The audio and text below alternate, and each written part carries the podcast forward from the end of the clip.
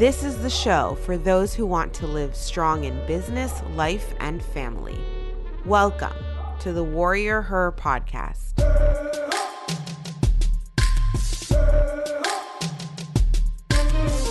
Hey, Warriors! Today's episode is sponsored by Purium. Purium goes back to the original purity standards with products that have no colors, sweeteners, fillers, or genetically modified ingredients.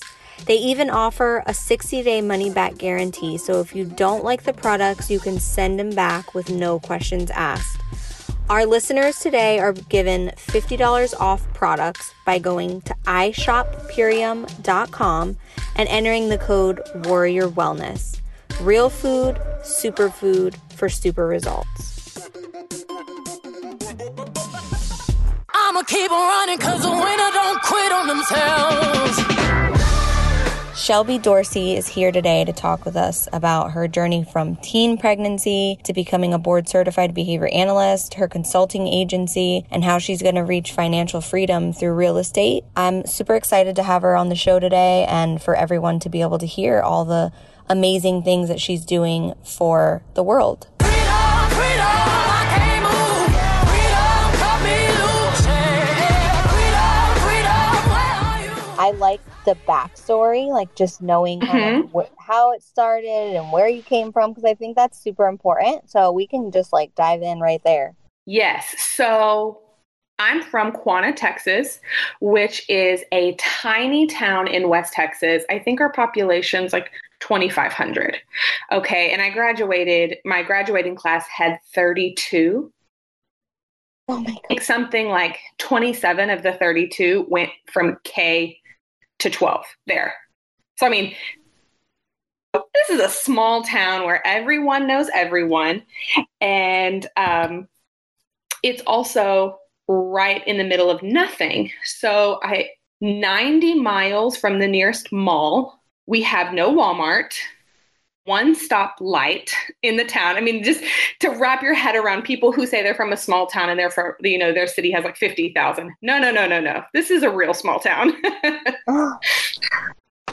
And so, where are you now? Where do you live now? I live in Denton, Texas now, and it is, we're north of Dallas, about 35, 40 minutes. Um, two and a half hours from my hometown. And how did you Oh, end up I've- in Denton? I literally picked it on a map. So I I talk about my college, I'll tell you where, where I came from, but I was living in Oklahoma City and um, Oklahoma was having terrible, terrible trouble with their schools. I was a teacher and the teachers went on strike. And I just decided, like, I can't raise my kid in a city where we're on strike because public education is so bad. Like, public education is really important to me. So, um, my husband, myself, my sister, and my sister's husband literally got a map out and was like, where can we move that's close enough to our families? All, all four of our families that's semi metroplex um, cost of living is appropriate and we literally looked at a map until we picked denton we are data driven people so we were like okay let's get the stats let's pick the city. It has nothing to do with anything. We don't know anybody that lives here. We just picked it and we moved and we love it. And so, how far is that, if you know, from McKinney, Texas? yeah we're like 25 miles from mckinney. Because I will be in McKinney next month. you will be in my hood essentially. We I will be right there. I will be there. I'm planning on meeting Leah. So I'm like, hey, oh, yes, and Leah, yeah, we I'm right and McKinney is right in the middle of Leah and I. Okay, because I'll be, I'll be in Austin for a few days, and then we're gonna go to McKinney. I have a good friend that lives in McKinney. Oh, It is I'm very trying to convince to my husband to move. I want to move to Texas. I fell in love with Texas when I went. Yes, I really like it here too. You know, I'm born and raised in Texas, a, different part of Texas, but after living in Oklahoma for like 10 years, um, we decided to come back. My husband's also from Texas, and right now in this area, it's just really nice. It's a nice place to live, it's a nice place to work. We really enjoy it.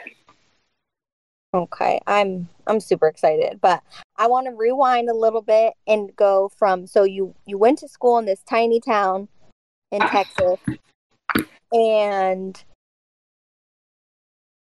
then you got pregnant. So yes. how old So- were you when you got pregnant? Was that planned? I was 16 and I have like this should have I should have had a movie. Maybe I'll have a movie someday. But my family, I have a large family in this tiny town. Um, just to kind of give you a gist of like where I'm coming from. Like my mom is a school teacher. My dad was the county extension agent of the city, so or of the county. So he was like the agriculture agent of the county. Um, my dad did the announcements at our church. My mom did the children's sermon. They're very civic oriented. We volunteered. I have two sisters. We live in a beautiful brick house. You, you know, it's like this all American dream family that we have. And my parents are very well respected in the community. They're smart, they're fun loving, they're all these great things. And bam, their 16 year old gets pregnant. Not only does their 16 year old get pregnant, but she gets pregnant by a boy she has been forbidden to see. I had Wow. dated Why were you forbidden to see him? We're just not allowed to date? Well, we started dating when I was like in the eighth grade, and it was like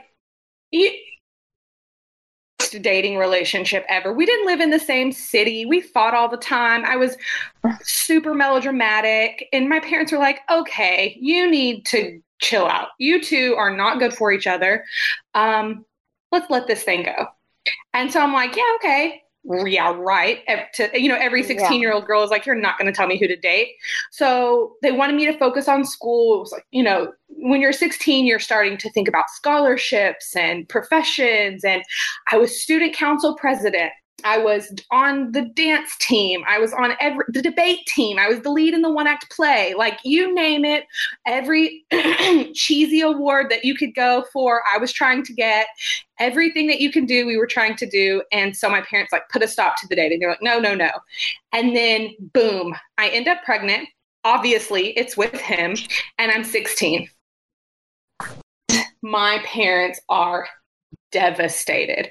I mean, devastated is maybe an understatement. They, it came out of nowhere. Um, they had no idea that I was sexually active, first of all, which was like an ultimate shock to the system for them. And two, huge dreams.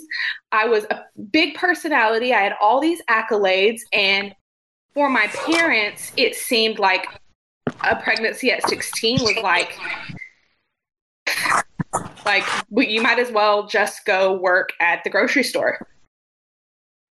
All you can Yeah, like- do. And All of their hopes and dreams for you at that moment were like shattered. and I'm the oldest as well. So I'm the first. Um, and so it was just like we've, they really felt like we did everything right. Like we're the all American family. what happened? And so they took it really, really hard. And to say that they took it hard is an understatement. Like I was pulled out of everything that I was in. Um, I was So put you into. in 11th grade at this time? Yeah. Yes, but it gets a little tricky. So I was in the 11th grade when it happened, but I didn't tell anyone that I was pregnant. So I got pregnant in March of my junior year, and I didn't tell a soul, not a friend, not not her father, not my parents, not my sister, no one. July, you do the math. So I get pregnant in March. In July, my mom makes a comment that I've been eating way too much candy at the swimming pool because I was a lifeguard. I was still wearing a two piece. Mhm. What is going on with you? And I'm like, nothing. Don't worry about it. You know, because you're the. I had I had turned 17 over, uh, you know, the, at the end of my junior year, but no one knew I was pregnant. Okay, so you found So out you were finally- pregnant and then didn't tell anybody. I didn't tell anyone. I didn't take a pregnancy test. I didn't go to the doctor. Nothing. Held it in. You and I don't know what I was thinking. Um, I mean, I Well, I mean, you were period, you know. So right, and so I kind of just thought I'll figure it out, but I need some time.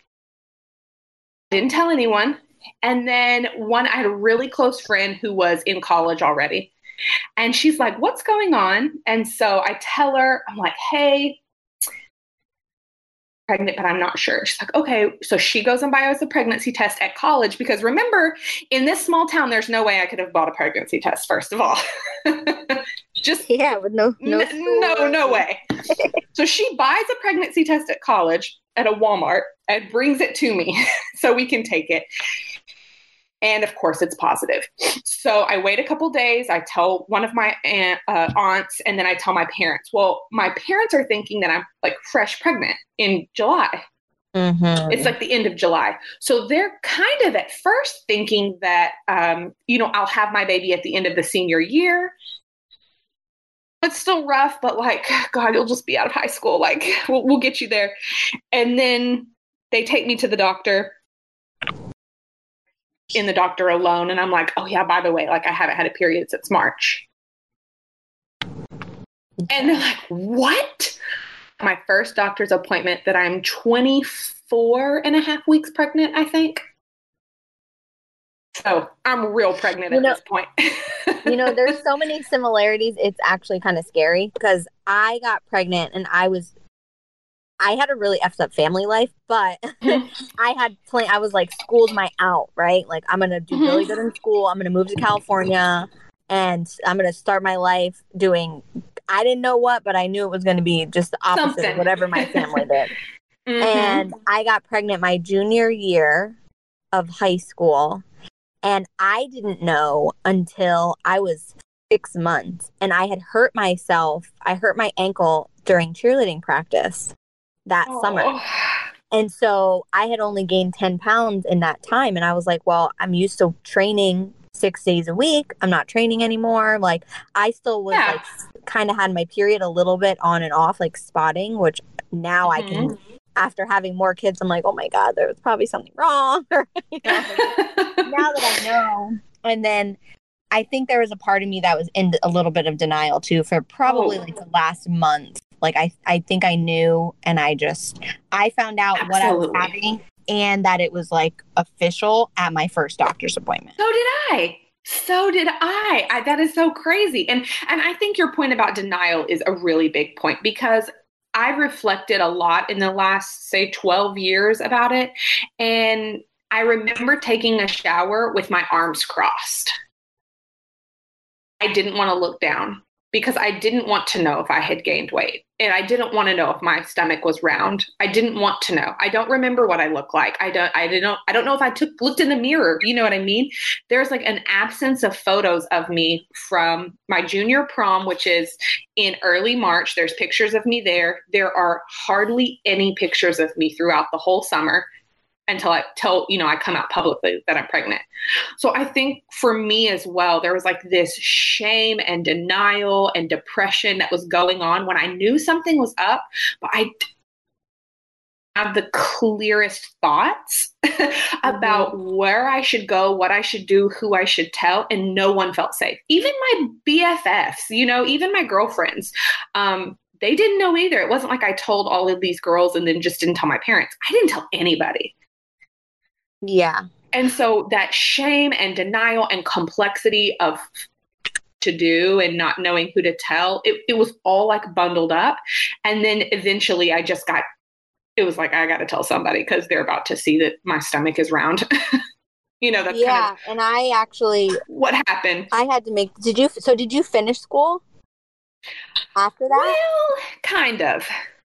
Um, my mom was a special education teacher at the high school, and she was the most affected by my pregnancy. And she was very, very, very upset. And so she actually pulled me out of my classes. I was like in AP this, AP that. Um, she pulled me out of everything, and I sat in her classroom and did online school. So for my senior year, from August to December, I took double course load. So the way that I did it was for my first, I don't know how many hours of the day, I sat in her classroom and did online school on the computer. And then I Mhm. hit second semester. And then my first semester classes, I only had a couple because I was a senior and you know, I'd already taken so many that I had to do the other. So I basically did my whole senior year in one semester because my daughter's I due date was December. Go, go, go. Sorry. No, just her her due date was in December. So my mom basically was like, "You can finish everything, and once you have her, you'll be done with your coursework, and you can graduate in December." So So that's what I did- did, but I was pulled. you just did online classes with like following whatever your school district coursework was. Right. So in the morning, I would do online, and then in the afternoon, I would go to basically first semester. In the morning, I would do second semester, which doesn't make any sense, but that's the way it was. and so And- I like double loaded for that for for that one semester that I was there.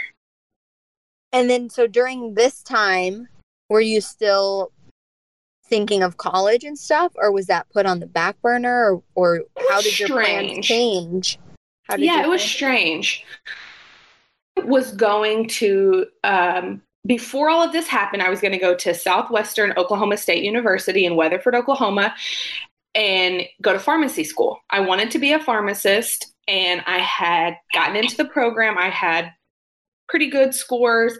I was working on some scholarships, and then everything kind of paused. And the community that's from a small town knows that the community kind of is chatting. You know, everybody's got something to say about it. And it was kind of like, okay, she'll just like go work in the grocery store because there's no industry in the town that I'm from.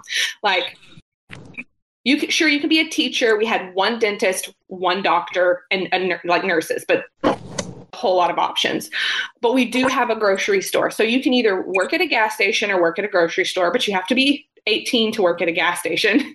So I couldn't even work at a gas station. I had to work at the grocery store, and that's kind of what it was. Everyone's thoughts and dreams for me while I was pregnant died. And so I, they kind of died with me too. And I'm thinking, okay, like this is my life. And I had had these huge dreams like, I'm going to get out and I'm going to become a pharmacist and I'm going to do all of these cool things and I'm going to go here and I'm going to live here and I'm going to travel. And it felt like at the time that because I was 16 and pregnant, all of those had been killed. And for the rest of my life, I'm just going to basically live. And I didn't even know where I was going to live. I was living at my parents at the time, but like even in my wildest dreams, I'm like, I'll never buy a house. I'll never do anything. I'll just sit here and work there and which reflecting on it now, it seems not not silly, but just there are people that live there and work at the grocery store their whole life, and they're perfectly happy. Like my yeah, but I think that's a good point. And I was lucky enough that I had one, like a few teachers, actually, a few of my teachers and my school counselor were very supportive in this is this is only like seems like a setback right now but it's going to be ultimately up to you to do something about it. So Mhm. that was when they showed me the stats and i you know it's very uncomfortable being a teenager and being pregnant.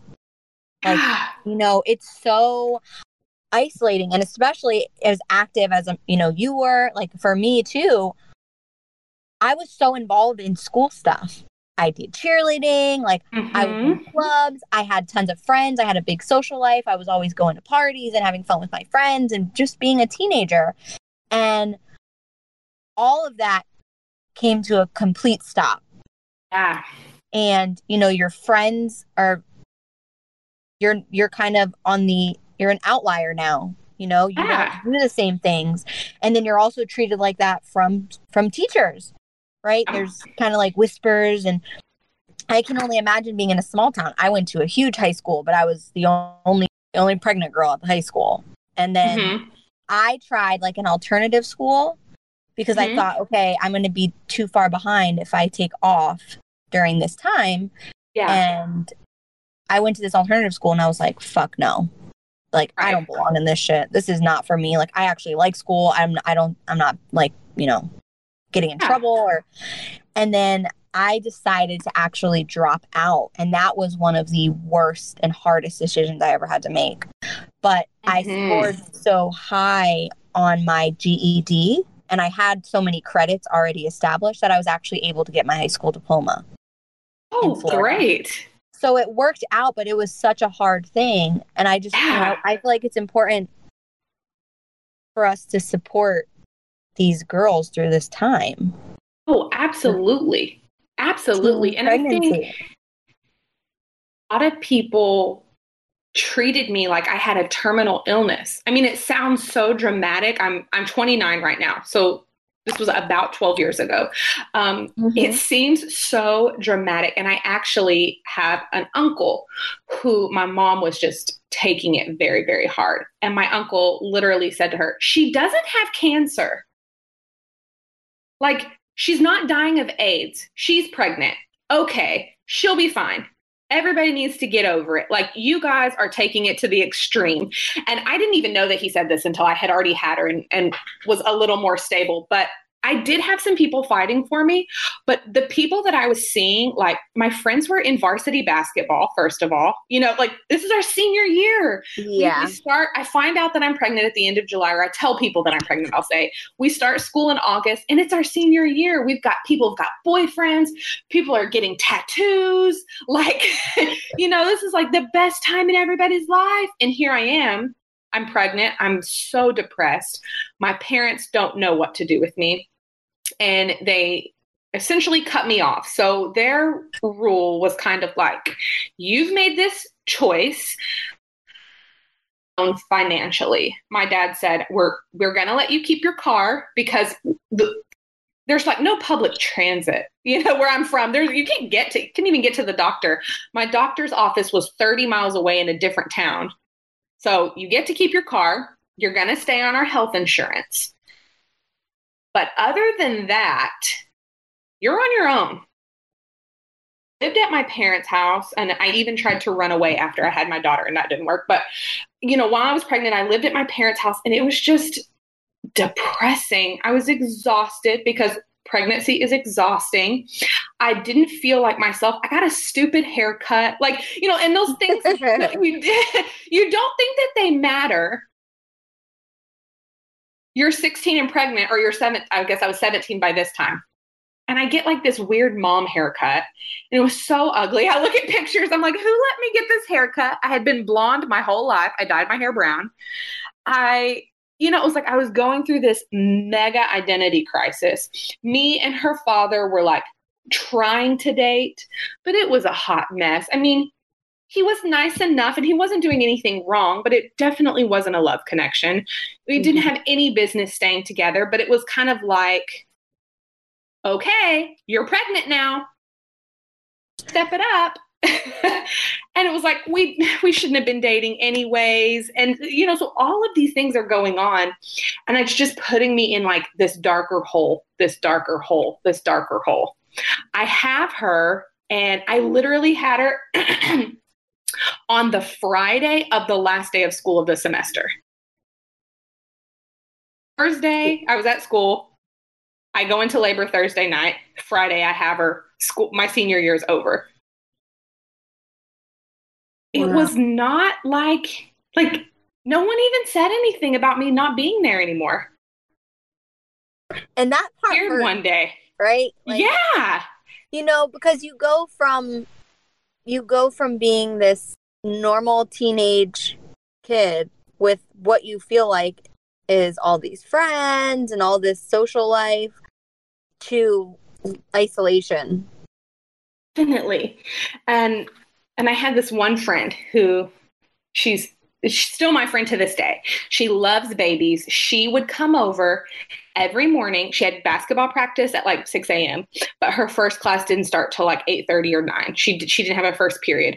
So every day of the last semester she would come over and hold my daughter while i took a shower. She would come over and like that's the support. That's it. My parents didn't know what to do with me so they kind of just like it was kind of like we don't know do you what feel like having you. your own kid now and if that you know i think i speak for myself when i say like i definitely don't want my kids to have to do that but to turn away at a time of need i could never imagine doing that to my kids I I can't either. But what kind what I think about now, and I'm so happy that I'm like talking about it as a 29 year old and not like a 22 year old because I would have been dogging my parents right now. Mhm. but as a 29 year old who I have a really good relationship with my parents right now, or now, and very understanding to the fact that they didn't know what to do and they were trying to deal with themselves. So they were dealing with of what they wanted for your life. their parenting and did did they do enough? How did this happen to me if they were them? And my mom came back years after my daughter was born. When i found out i was pregnant it was like okay you can get an abortion you can give her up for adoption. They were even like we'll raise her as your sister. The hell is the matter with you guys and that's nothing like my parents. Like anyone who knows my parents, they would hear me say that and they'd be like, they didn't say that. And sometimes my mom is even like, I don't know if I said that. I'm like, oh, you said it. But it was like they were in shock. Mhm. So they were just thinking of every crazy situation that they had seen on a movie.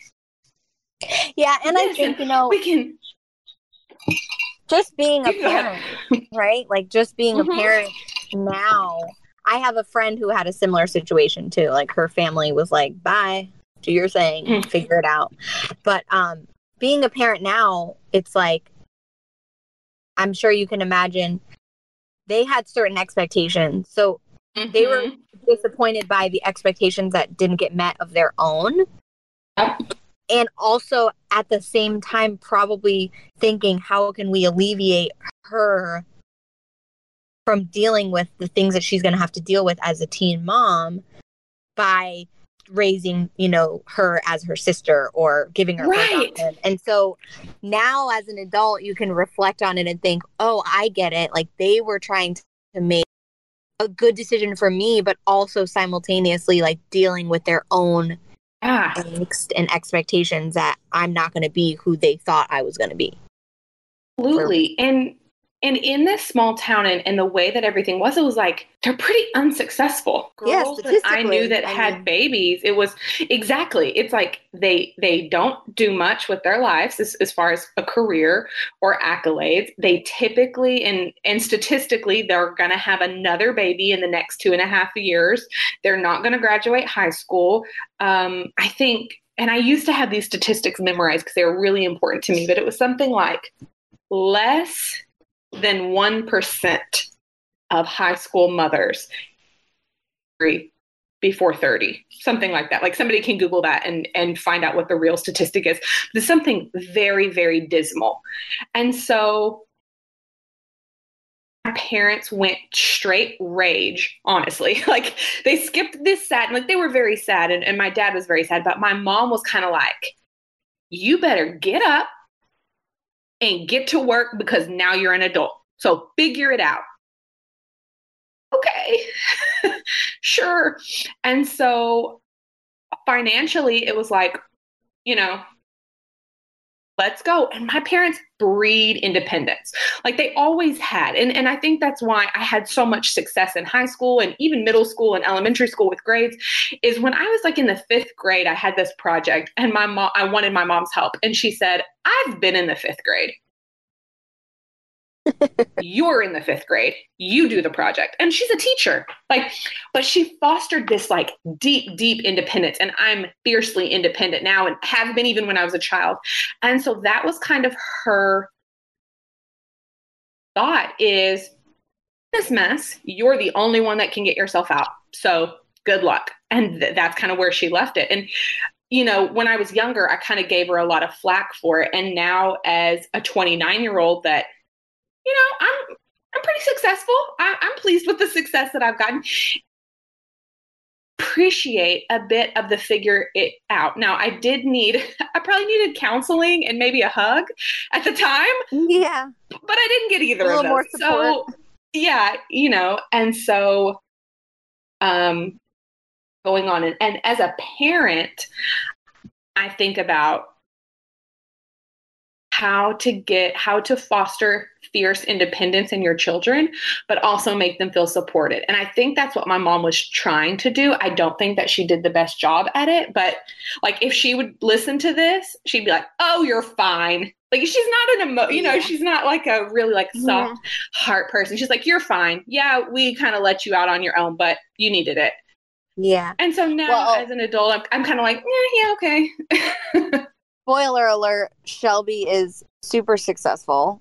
So, uh, I, you know, I feel, I feel successful, and that's like part of the, the like full circle thing about talking about it is that if I would have had this interview as I was like failing out of undergrad, you know, I, I would have a lot more resentment, but things turned out okay.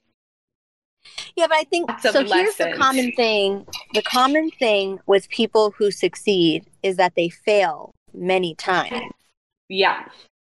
And the only reason why they succeed is because they don't stop trying. I think people want a secret, right? People want the secret formula. Like, how did you get out of it?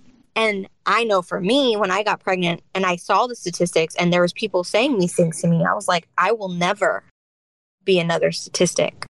Oh, me too. And, and I would literally like this is okay. It doesn't matter. The the show Teen Mom, the show Teen Mhm. Mom was on MTV right after I had my daughter, and was on this like roundtable discussion with all the first season teen moms. Or no, maybe it was Dr. Drew. I, it doesn't matter. One of them was on the a roundtable talk with all the teen moms, and he was like reading the teen statistics. And I'm watching it at home with like my six month old in my my hands, Mm-hmm. and I'm like, what? Like, I had never heard the statistics before. Point, I knew it was dismal. I knew it was bad, but I never heard the numbers. And I'm hearing this like 1%. This many people have babies after two years. This many people don't. grow. And I'm like, what? That's not me. And I had kind of been in this rut of like, thing, never da da da da da. Gotta, you know, just gotta kind of deal with this life that I have. Yeah. And at, you know, at some point, I decided, and I wish I knew when it was, but it wasn't like a cathartic moment. It wasn't like, oh, today I know that I'm going to succeed. It was a gradual thing. And finally, I'm like, I'm going to college. And I'm still going to be a pharmacist. Spoiler alert, I'm not a pharmacist. But at the time, I'm like, I'm, I'm still going to be a pharmacist. Like, I'm going to go to college. I don't know what I have to do to get there.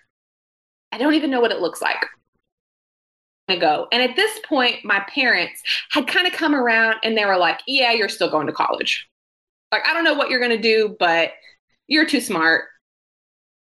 At home and working at the local grocery store because that's what I was doing.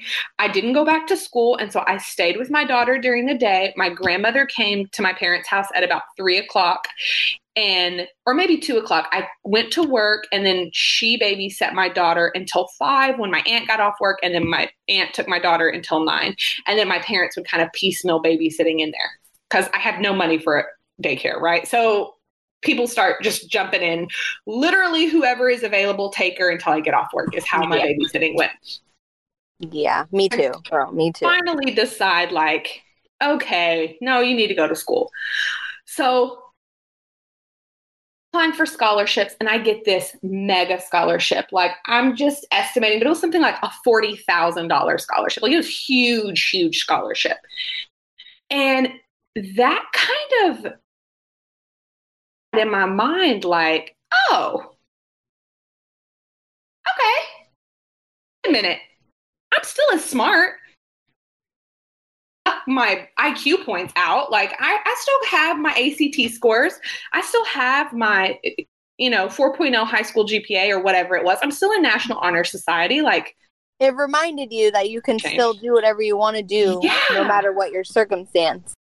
right. So the next couple of years, like I'll fast forward. So I have her in December. That August, I leave and I go to college. And the college that I go to is like two and a half hours, two hours and 45 minutes away from my hometown.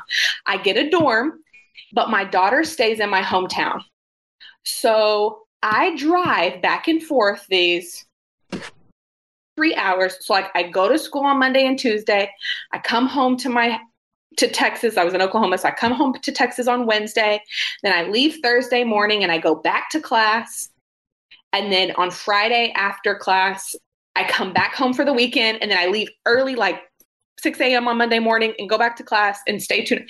It was like this the worst hodgepodge of a schedule ever.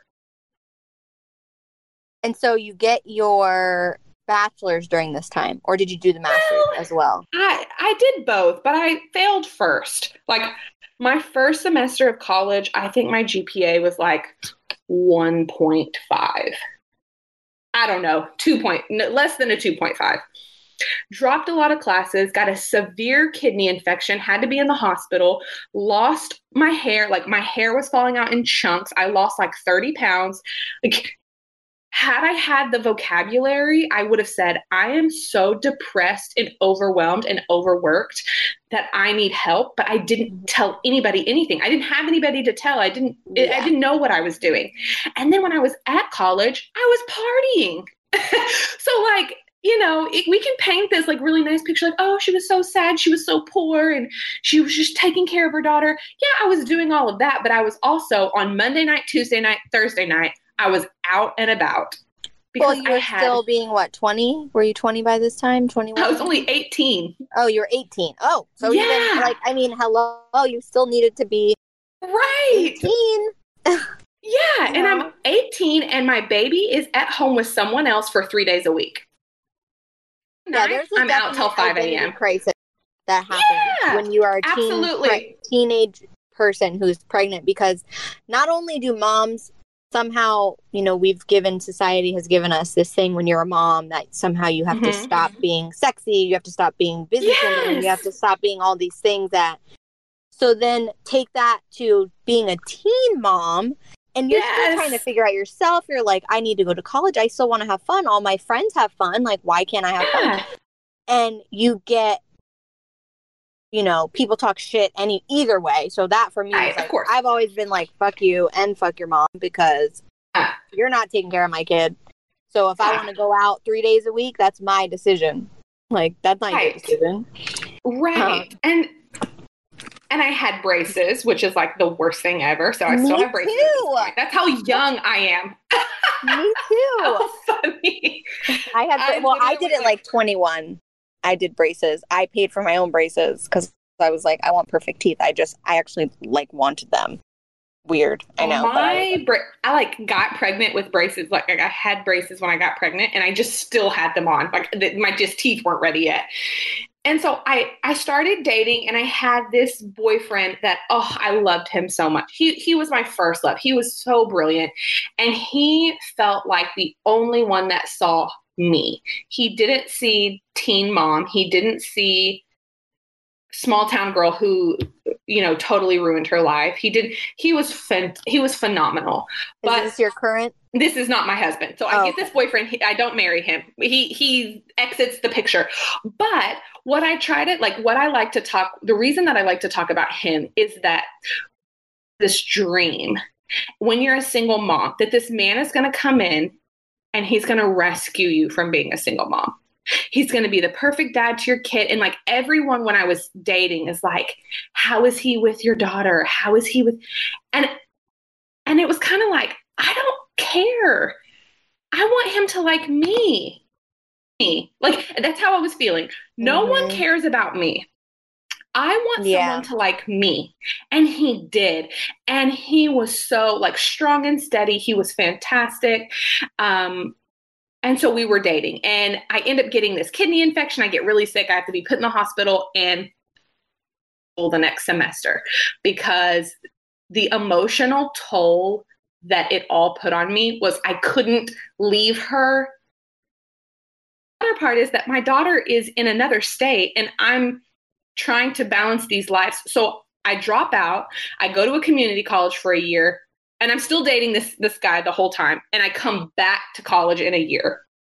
So I know it's like a messy story, but thing is like all of this is is so messy and people want it to be so clean like oh i left high school i went to this university and i got my undergrad there was so much mess and there were Yeah. there are significant figures that helped me that they're not in my life anymore but that was okay, you know?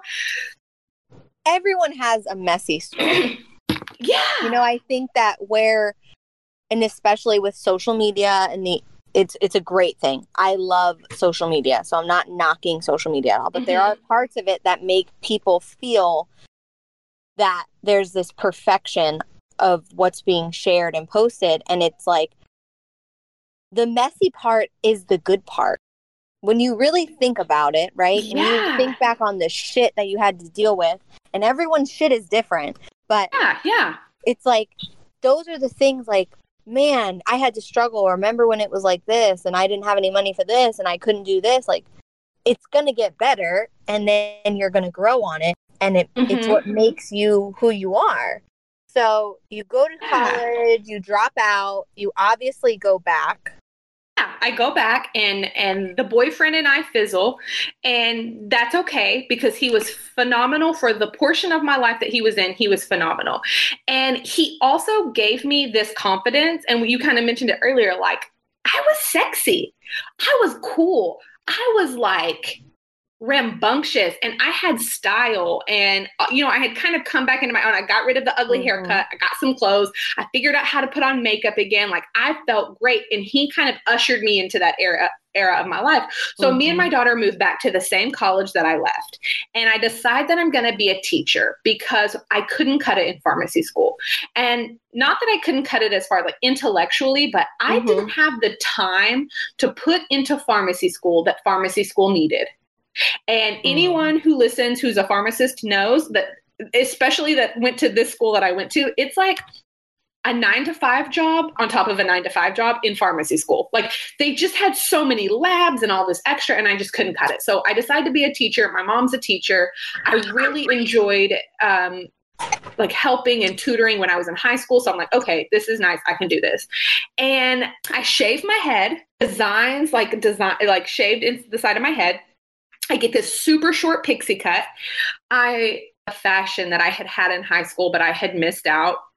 And I'm still dirt poor, but I'm like figuring it out. And I'm like getting attention from guys. And at this time, my daughter is like two, maybe. So she's getting anyone who has a two year old knows that it's not as easy, it's not easy, but it's easier than having a newborn because you like Mhm. start figuring stuff out yeah they can come with you places. They don't always need a bottle. Like, you know, they can go to daycare. And at this time, like, I get food stamps, Section 8 housing, and I have free daycare. So I'm struggling majorly.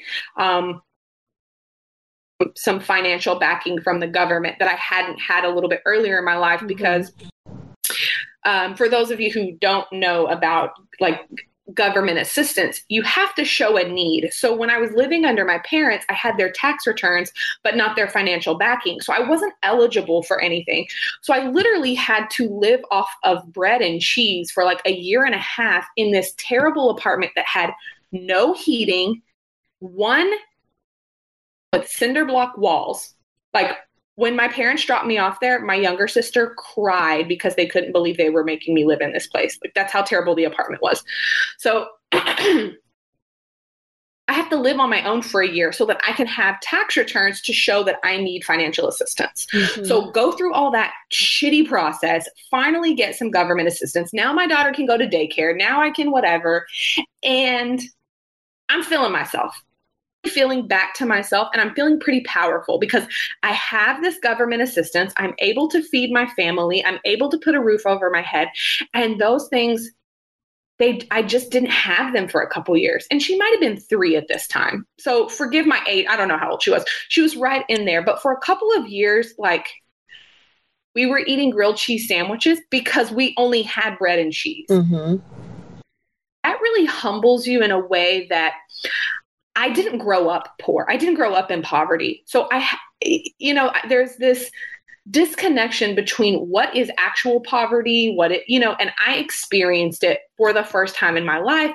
And I wasn't the kind of person that like would call up my parents and beg for money. So I, no, when they said no financial assistance, I didn't ask for a penny. You know, I was gone. And so eventually I start feeling myself I'm I'm like a f- junior in college, so I probably just turned 21. 21, and this is when I meet my husband. Basketball player at the university. I'm like trying to be Twitter famous, which is funny now because, you know, at the time that was like a big deal if you could be Mhm. Twitter famous. And I Yeah. wanted to be Twitter famous. So he messaged me on Twitter and was like, Hey, do you go to SWOSU, which is the college that I went to? And I totally am like, Yeah, but you are you like in my head, like you're a lame freshman, and I'm like this hotshot junior who like has all these men trying to pursue me and I'm feeling myself and like I'm feeling sexy and I'm feeling powerful. So yeah, right. And I'm like, yeah, okay, whatever. So, anyways, so he messaged me on Twitter and then like months later, I'm checking out at the registrar's office, like paying my final bill before school starts, and the new basketball team walks up. So at my college, like the sports teams were like all the hot guys, like, ugh, football team, basketball team, like take your pick. But if you're gonna be with a hot guy, he's on the sports team. And like the basketball team walks up, seen my husband in real life. Like I had just seen this weird little you know, high school picture of him. Well, for those of you who like don't follow me, he's like six eight. He's and but he's albino. But he has this rare genetic type of albinism. So he's like his skin and his hair are like blonde. Like you know, he he he looks very unique. He's six eight and he has this deep like radio voice. And we walk up and they the basketball team comes forward and I'm like, what? Hold the phone. Like, who are these guys? You know, I'd never seen him before. I'm like, okay, I like big men. He's a big man. I'm like, hmm. And then he speaks and he has like a really nice voice. I'm like, and that's kind of like the introduction to our love affair was just like seeing each other. It wasn't, he didn't like take me out on a fancy first date to the beach. There was no romantic, like, oh, you're just, you're so beautiful and intelligent. It was like, you're fine. I'm fine. Let's go to parties together. you know, th- that's what it was. And it was so fun. And he was so fun. And so after we meet the dorm, and one of the other basketball players is like, hey, you know that girl that we met? And they're like, yeah. It's like, I think she's got like three kids. Three kids. What? And he's like, yeah, yeah, I think she's got like three kids. And then, like, much later in our relationship, what he's like, did you know that Kale, which is the the guy, was like, told me that you had three kids? I'm like, what? Yeah. He's like, that's why the the basketball team thought it was so crazy when you were everywhere. Because we're like, how's she doing all this with three kids? Oh my Um, gosh. right. So you guys get married, obviously. we get married. We he's a DJ. We've been together for eight or nine years now. I guess it'll be eight, almost nine years to and now. now you're pregnant again. pregnant, and I'm 35 weeks pregnant.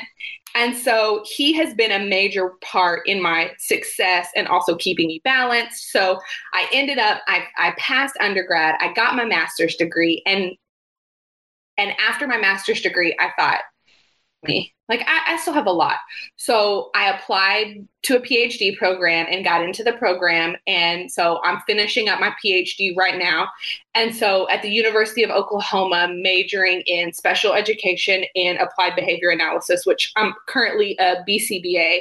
And so that's what I do. And after like after I finish my coursework, we moved to Texas and feel like I have so much in me. I have so much drive. I have so much to accomplish. I've beat the statistics. Like the statistics are no more. I'm above the statistics. Um, found my own strength. I found what I could do. And I found that, like you said, like we all have shit and it's messy and it doesn't look like a rom com, you know, more like a hot mess express, but you push through and then you have this really beautiful story and you're not upset about or for me i'm not upset about what happened. I'm not upset at my parents. I'm not upset at my daughter's father. I'm not upset at my friends that didn't know what to do with me. Like it all worked out because i felt like i discovered who i was and that was the most important missing piece.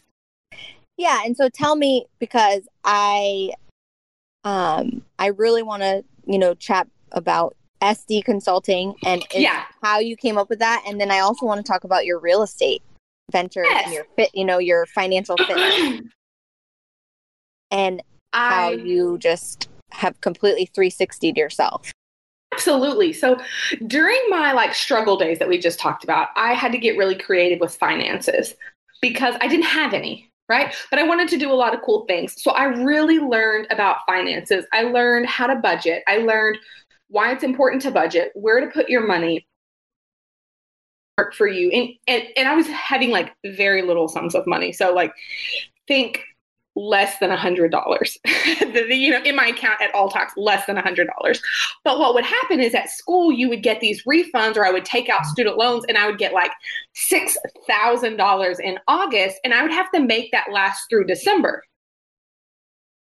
Because i had no income. I didn't work uh, for most of my schooling i didn't work a traditional job. So at six thousand dollars, and that's what really like got me into finances. So when I became a BCBA, I always knew that I loved teaching, I loved consulting, I loved problem solving. So I decided like, hey, I'm just gonna start my own company. So I started a company called SD Consulting, and basically I provide supervision for trainees, um, people who are wanting to get their BCBA, which is their board certified behavior analyst um, designation. They need supervision. So I do that. I consult with parents, I consult with school districts, I do some behavioral health counseling all through that consulting business. And I love it. I mean, it is amazing. But I also have a nine to five. So I have a nine to five. I have my consulting business, and, And, is your 9 that- to 5 your BCBA work with so like I'm a company? I'm yep. I am an in-home clinician, so I do in-home ABA therapy and I service everywhere from Fort Worth, Texas, all the way through McKinney, Frisco, Texas, so very wide range. And um, I work very hard at my day job, and then I come home and I work all evening uh, for SD Consulting, and I have supervisees that, that we meet, and I have group supervisions, and I have phone calls with school districts, and I have um, a couple of contracts with bigger companies, which mention the companies because I don't know how all of that works, but there, it's like a company can hire me to consult on behavioral skills training, job assessment, vocational training, or if they have, like, if you had a business and you had a person that was trying to get their BCBA, but you didn't have a BCBA on staff, you would hire me to do to be their supervisor. And so I have companies coming in, I have inboxes full, and it's amazing. And I've actually used Instagram propel that part of my business because people find me on Instagram um, and they're like, oh, wow, I, I like her story, or I like who she is, or we have the same dreams, thoughts, ideas. Let me hire her. And so Instagram has really been a huge platform for my consulting business. So I have my full time job. I have this mega cool consulting company, but I also do real estate. So I have a couple of real estate properties. Um, they're home rentals. And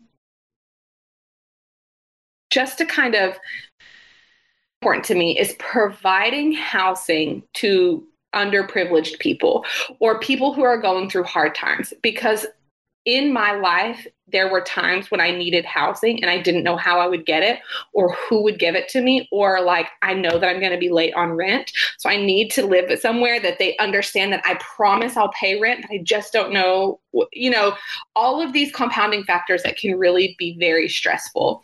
So I really wanted to provide housing to people who may not be able to find it um, without what I can provide. And so in my small town, I have rental properties and I rent to people who um, are going through hard times or I, you know, the elderly, or if I'm from a, a small, almost all white town. So people of color I won't get into systemic racism, but it's a, a huge problem in the housing industry, especially in rural housing areas and rural development.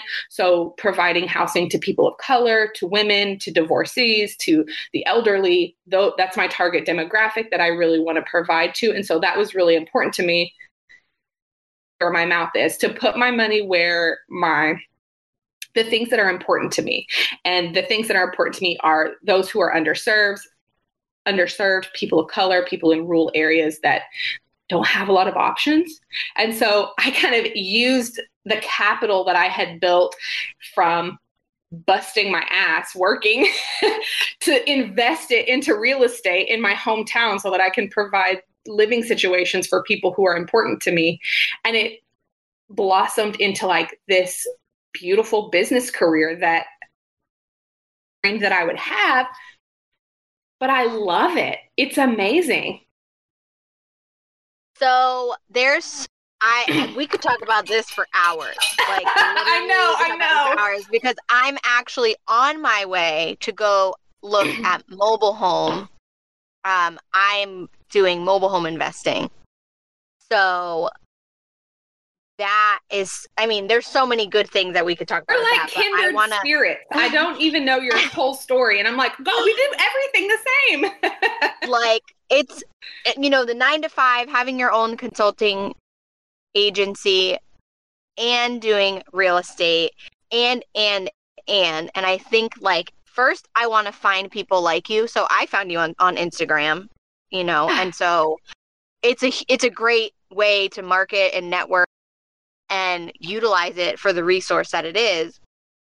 But I wanted to highlight who you are as a person and share with other women because it's very important to me to highlight powerful, strong women, but to also show women that it's okay to mess up and it's okay that you're not doing well or you're struggling and that there there is a light at the end of the tunnel.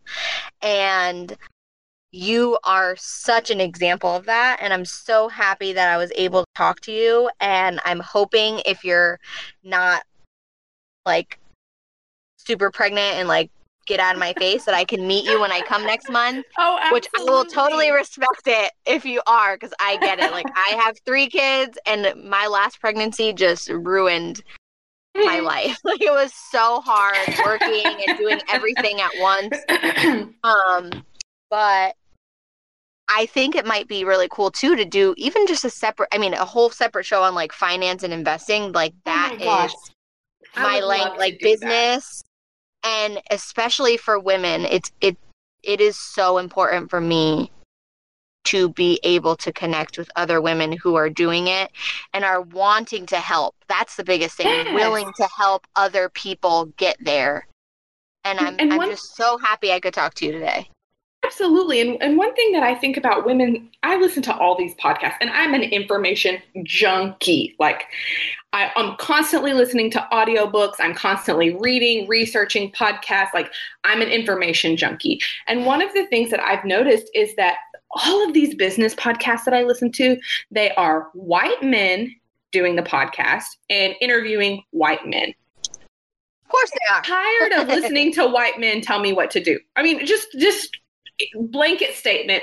Um, I need people who are different than me, who have different experiences, who are the same as me, who have the same experiences, who are so totally opposite from me that, you know, I need all of that diversity in my knowledge because you never know when you're going to connect with somebody or when something's going to resonate. And I think what we also see is if there's a woman you know one of the women uh, the lady that it, that created spanx she was on a, a show. And i'm like i want to talk to her when she was in debt doing it out of her garage. Like yes i'm very happy to listen to the kim kardashians and and i'm a kardashian fan but uh, i'm very happy to listen to them.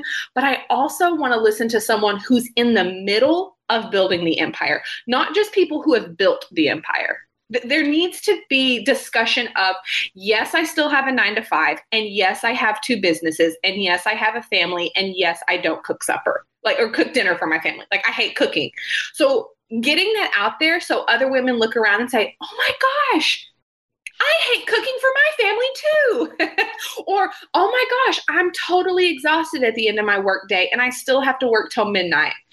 And you know what? I see you doing that and it feels good to know that I'm not the only one, you know, or, or whatever else. It's just important to have that dialogue so you don't feel so alone and like you're a lunatic when you're chasing all these dreams. Yeah. That is great advice.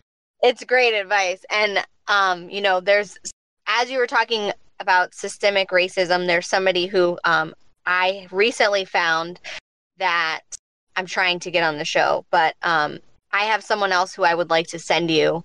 I do want to wrap Oh, up and respect and respect your time for giving it to me. Um, but if you could give one piece of advice to people listening on running businesses and you know failing chasing their dreams what would it be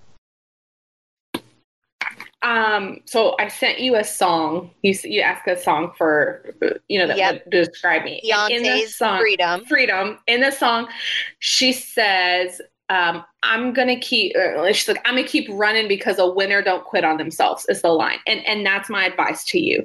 Know that you're a winner even when you're losing. You are a winner, and winners don't quit. They just don't. Yes, take a nap if you need a nap. Yes, take a week off. Sure.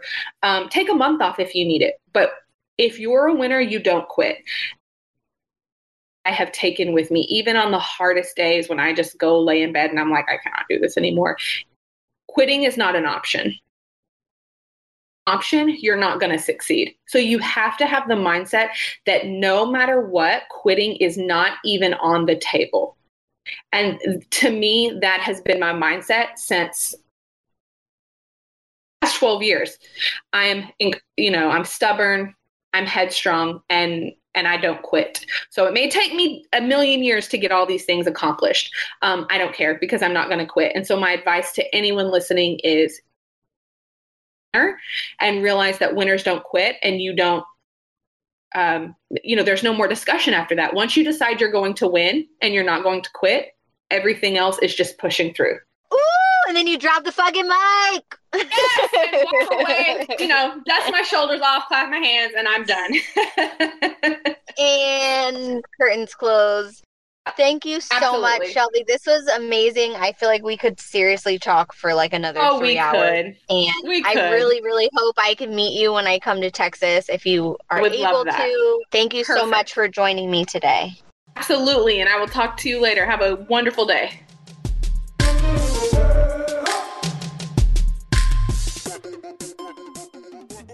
Hey guys, it's Courtney, the host of the Warrior Her podcast.